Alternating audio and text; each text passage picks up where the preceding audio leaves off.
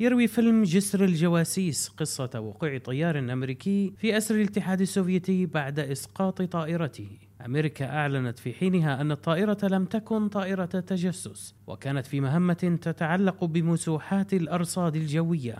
لكن وبعد التحقيقات اعترف الطيار على شاشة التلفاز بأنه كان في مهمة تجسس ليحرج بذلك الولايات المتحدة التي كذبت في تصريحها بأن الطائرة كانت تستخدم لأغراض متعلقة بالطقس. كان ذلك في عام 1960 في يوم السبت الرابع من فبراير 2023 أسقط الجيش الأمريكي منطادا صينيا يعتقد أنه استخدم للتجسس على مواقع عسكرية حساسة. الرئيس الأمريكي أصدر قرار الإسقاط ونفذت البحرية وخفر السواحل العملية بعد ابتعاد المنطاد عن اليابسة. ووصوله إلى المحيط الأطلسي وفي أعقاب ذلك أوقف وزير الخارجية الأمريكي رحلته إلى بكين في احتجاج دبلوماسي ضد الصين التي أعربت عن غضبها وخيبة أملها من ردة الفعل الأمريكية التي وصفتها بالمبالغ فيها. فما هذا المنطاد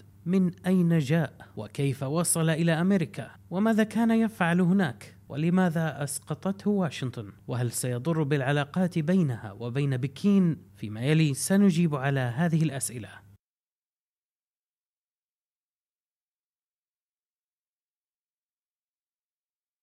بداية ما نعرفه عن هذا المنطاد من الجانب الصيني هو أنه مركبة مدنية ذاتية الحركة بقدرات محدودة على التوجيه. وكان يستخدم لمسوحات الأرصاد الجوية حتى دفعته الرياح بعيدا عن مساره.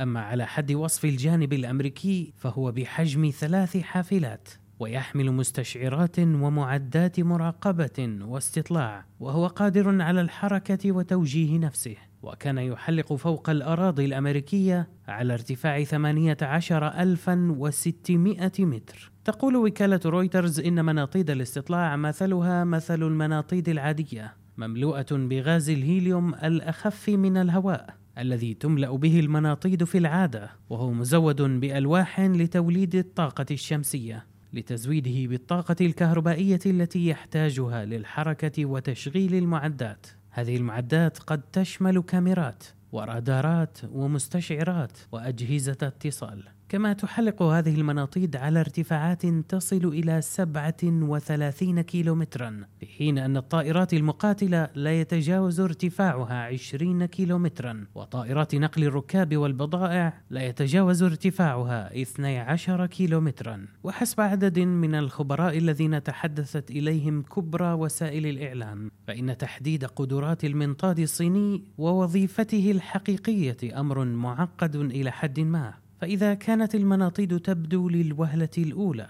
وسيلة تجسس ضعيفة أو مكشوفة أو هشة بالمقارنة مع الأقمار الصناعية مثلا لكنها في الواقع قد تكون وسيلة تجسس أفضل من الأقمار الصناعية. حسب خبراء تحدثت إليهم مجلة فورين بوليسي ومما يجعلها وسيلة أفضل هو أنها أقل كلفة بكثير من الأقمار الصناعية. وأنها قادرة على التجول في الأجواء لشهور عديدة بصورة غير متوقعة خلافا للمسارات المتوقعة والمفهومة أكثر للأقمار الصناعية. والمفاجأة الأكبر هي أن إسقاطها ليس بالمهمة السهلة بل إن هذه المناطيد قادرة على التغلب حتى على الرياح. التي يفترض أنها تعصف بالمناطيد وتأخذها حيث شاءت. خبراء تحدثت إليهم فورين بوليسي أيضا ذكروا أن تقنيات الذكاء الاصطناعي الحديثة المستخدمة في المناطيد مكنتها من التغلب على الرياح وتسخيرها لصالحها في مسألة التوجيه،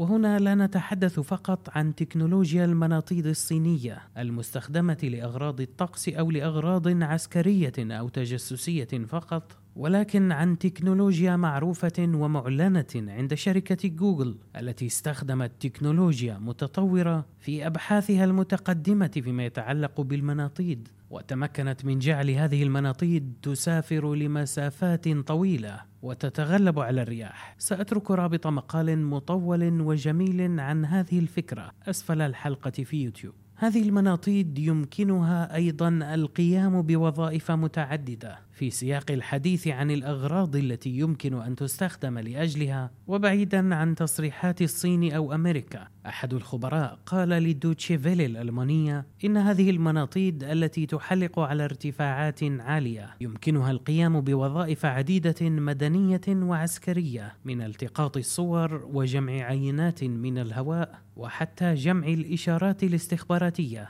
وحسب الحكومة الأمريكية تم الاستعانة بخبراء من غواصي البحرية الأمريكية لجمع بقايا المنطاد التي سقطت في منطقة ليست بالعميقة. عمق الماء فيها 47 قدما أي قرابة 14.4 مترا. وستؤخذ هذه البقايا إلى مخابر مكتب التحقيقات الفيدرالي FBI في فيرجينيا لأغراض التحليل. لذلك يرجح أن نعرف عن طبيعة المنطاد أكثر في المستقبل عند إعلان هذه النتائج. النتائج التحليلات حول حقيقة هذا المنطاد ووظيفته تدور حول ثلاثة سيناريوهات. الأول هو أنه منطاد متخصص برصد الأحوال الجوية، وأن وصوله إلى أمريكا كان خطأ عفويا حسب تصريح وزارة الخارجية الصينية. والثاني هو أنه مدفوع من جهات معادية لأمريكا داخل الجيش الصيني أو الحكومة أو الأجهزة الأمنية الصينية خاصة الجهات التي استفزت بعد توجه الحكومة الصينية مؤخرا لبناء علاقات أقوى مع واشنطن. والسيناريو الثالث هو أنه منطاد تجسس بالفعل وأن بكين تستخدم هذه الآلية منذ زمن طويل وواشنطن كانت مدركة لذلك تماما. لكنها اختارت سابقا ألا ترد دبلوماسيا. لكن هذا المنطاد ربما وصل إلى ارتفاعات يمكن للمدنيين رؤيته فيها. وهذا السيناريو يدعمه تصريح وزارة الدفاع الأمريكية يوم الخميس 2 فبراير بأن مناطيد مثل هذه شوهدت فوق الأراضي الأمريكية في أوقات سابقة حتى في زمن الإدارات السابقة. وسنأتي على تحليل الموقف الأمريكي بعد قليل. ولنتحدث الآن عن الموقع الذي شوهد فيه المنطاد والذي كان مثارا للجدل بسبب الحساسية التي يتمتع بها. أبلغت الإدارة الأمريكية لأول مرة بأن المنطاد شوهد فوق ولاية مونتانا الواقعة في الشمال الغربي للولايات المتحدة يوم الثلاثاء 31 يناير وعبر من هناك إلى وسط أمريكا حيث دفعته الرياح باتجاه الشرق وصولا إلى المحيط الأطلسي حيث تم إسقاطه. لكن مسؤولين في الإدارة الأمريكية قالوا إنهم كانوا على علم بالمنطاد قبل دخوله إلى الأراضي الأمريكية في ولاية ألاسكا شمال غرب كندا. في بداية الأسبوع الماضي أي ربما يوم الاثنين 30 يناير 2023 لكن الإدارة أبلغت أول مرة بوصوله إلى ولاية مونتانا ذات الأهمية الخاصة في هذا السياق. مونتانا واحدة من خمس ولايات أمريكية تحوي ترسانة الصواريخ النووية العابرة للقارات، ومن هذا المنطلق أخذت التحليلات والتكهنات خاصة على الجانب الأمريكي منحى أن المنطاد استخدم لأغراض تجسسية، ونتيجة لعبور المنطاد فوق ولاية مونتانا تم تأخير العديد من مواعيد الرحلات الجوية أو تغيير مسارها. وقبل إسقاط المنطاد أمرت إدارة الطيران الفيدرالية بإيقاف حركة الطيران فوق بعض مدن ولايتي نورث كارولاينا وساوث كارولاينا. لكن بعض الخبراء رأوا أن عبور المنطاد فوق مونتانا لا يعني بالضرورة أنه منطاد تجسس فهذه الولاية ليست الوحيدة التي تملك مواقع عسكرية حساسة. والحقيقة هي أن الولايات المتحدة مليئة بالمواقع العسكرية الحساسة من غير المواقع النووية. وإذا كان هناك منطاد تائه من أي نوع لا يستبعد أن يمر بقرب أحد هذه المواقع. أما عن إسقاط المنطاد فحسب مسؤولين في البيت الأبيض الرئيس بايدن رغب بإسقاط المنطاد فور علمه بوجوده فوق الأراضي الأمريكية. لكن مسؤولين أمريكيين كبار نصحوه بعدم اتخاذ هذه الخطوة بسبب الخطر الذي قد تمثله بقايا المنطاد من شظايا وغير ذلك على المدنيين وممتلكاتهم. وهو أمر وافقهم عليه بايدن لكن كل الخيارات ظلت مطروحة على الطاولة وذلك حتى وصول المنطاد إلى المحيط الأطلسي حينها تم إسقاطه. المنطاد أسقط بصاروخ من طائرة مقاتلة من طراز F-22 وقال أحد شهود العيان لبي بي سي إنه شاهد ثلاث طائرات مقاتلة تحوم حول موقع المنطاد قبل إطلاق الصاروخ الذي سيسقطه. ثم سمع صوت انفجار مدون تلته هزة شعر الناس بها على الأرض. في الفترة ما بين علم الإدارة بوجود المنطاد فوق الأراضي الأمريكية وبين إسقاطه تعرضت الإدارة لضغوط من السياسيين الجمهوريين الذين طالبوا بإسقاطه فورا. وحتى الصحفيون سألوا الرئيس بايدن عما إذا كانت الولايات المتحدة ستسقط المنطاد. فأجاب بأن الإدارة ستتولى المسألة وأنها تبحث الموضوع مع الجيش باستمرار منذ العثور على المنطاد يوم الثلاثاء. وزير النقل الأمريكي بيت بوديجيج صرح أيضا بأن الحكومة اتخذت خطوات للحيلولة دون وقوع أي مشكلات تتعلق بجمع المعلومات الاستخباراتية. وبعد إسقاط المنطاد رغم إشادة بعض السياسيين الجمهوريين بقرار إسقاطه لكنهم ظلوا يلومون الرئيس الأمريكي على تأخر هذا القرار. وسنأتي لذلك بعد قليل بعد أن نتحدث عن الموقف الأمريكي. وأشير هنا بداية إلى أن واشنطن اختارت اتخاذ موقف متشدد تجاه الصين فيما يتعلق بقضية المنطاد وذلك لعدة أدلة. الدليل الأول وصفها له بأنه بحجم ثلاث حافلات. هذا الوصف المجازي أو التقريبي قريب للناس العاديين وللمحللين وللسياسيين وربما كان الأمر سيختلف. ولم يكن الكثيرون سيولون له نفس الأهمية لو أن الإدارة قالت إنه منطاد لرصد الأحوال الجوية. وهذه ملاحظة هامشية في البداية. والدليل الثاني هو أن قرار إسقاط المنطاد أحاطت به هالة إعلامية وسياسية كبيرة تم شحنها وإعدادها على مدار عدة أيام من خلال التصريحات المتبادلة بين السياسيين ووسائل الإعلام. كل ذلك توج بمشهد شاهده الملايين في أمريكا وحول العالم حيث أسقط المنطاد بطائرة مقاتلة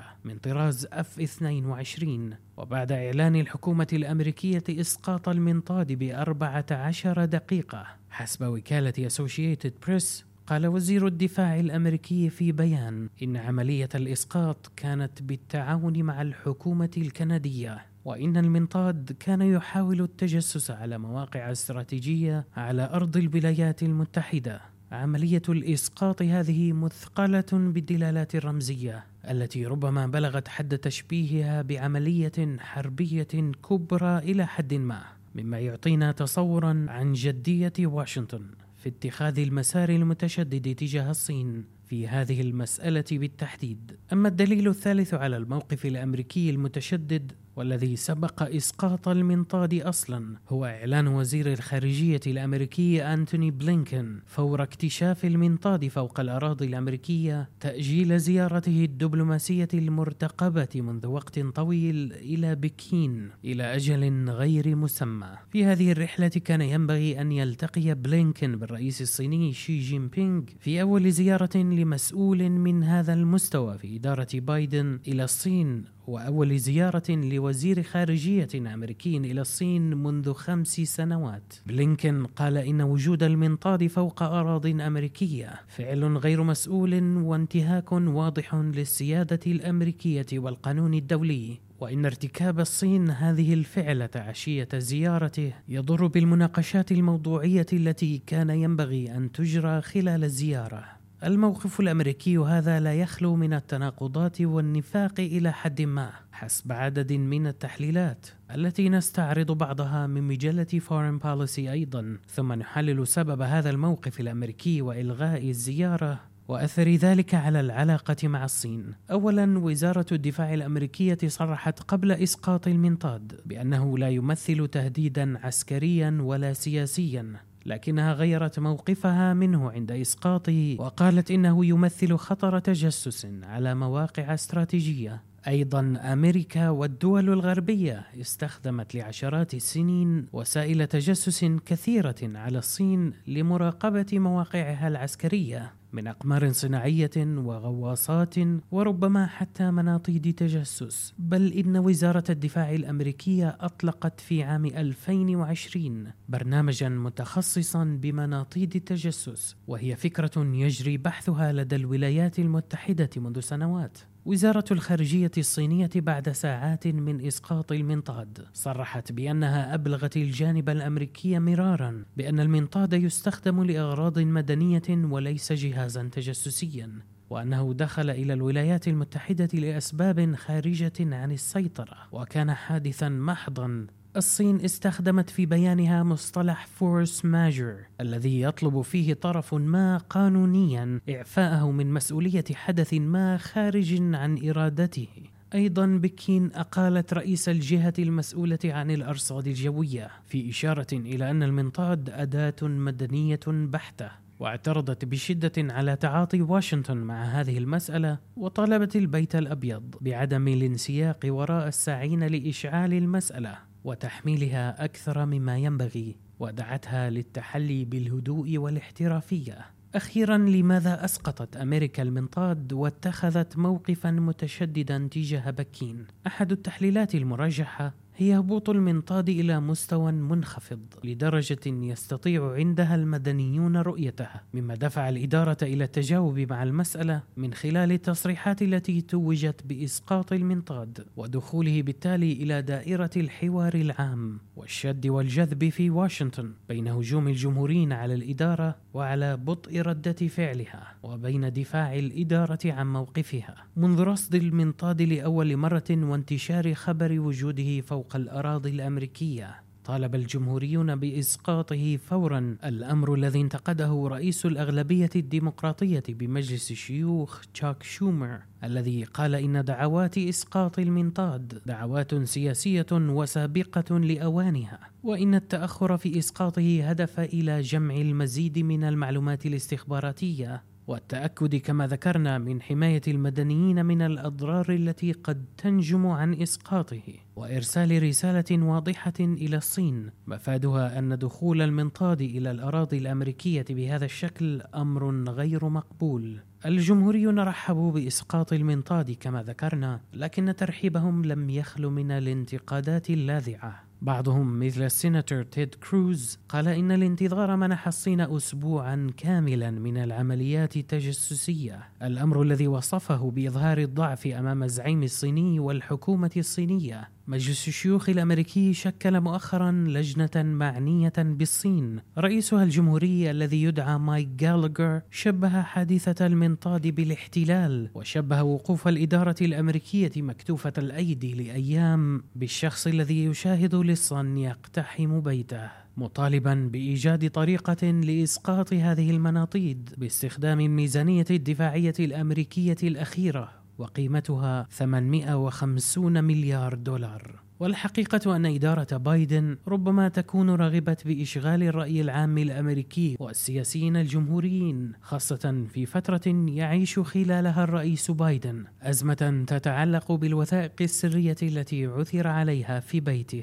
عشرون وثيقة عثر عليها في مكان سكن بايدن بولاية ديلاوير بعضها على قدر عال من السرية. تماما مثل ما جرى مع رئيس ترامب الذي عثر على 325 وثيقة في منتجعه مارلاغو 60 منها عالية السرية. ولكن في حين أن بايدن يتعاون مع تحقيق وزارة الدفاع بهذا الشأن يتهم ترامب بأنه يعيق سير التحقيق. لذا ربما تكون إدارة بايدن رغبت بإشغال الجمهوريين بملف آخر غير هذه الوثائق. الصين تحاول منذ بداية جائحة كورونا إصلاح علاقاتها مع العالم عموما وأمريكا خصوصا. ومن المرجح أن يقوي قرار بلينكن إلغاء رحلته الدبلوماسية إلى الصين الأطراف المتشددة تجاه العلاقة مع أمريكا داخل الحكومة الصينية. وسيرى هؤلاء أن واشنطن لم تكن جادة في إصلاح علاقتها مع بكين. كما يتوقع أن تعترف الصين بخطئها في إرسال هذا المنطاد ولكن عبر قنوات خلفية إذ لا يتوقع أن تتراجع بكين عن روايتها الرسمية التي تقول إنه منطاد أرصاد جوية تاه عن طريقه.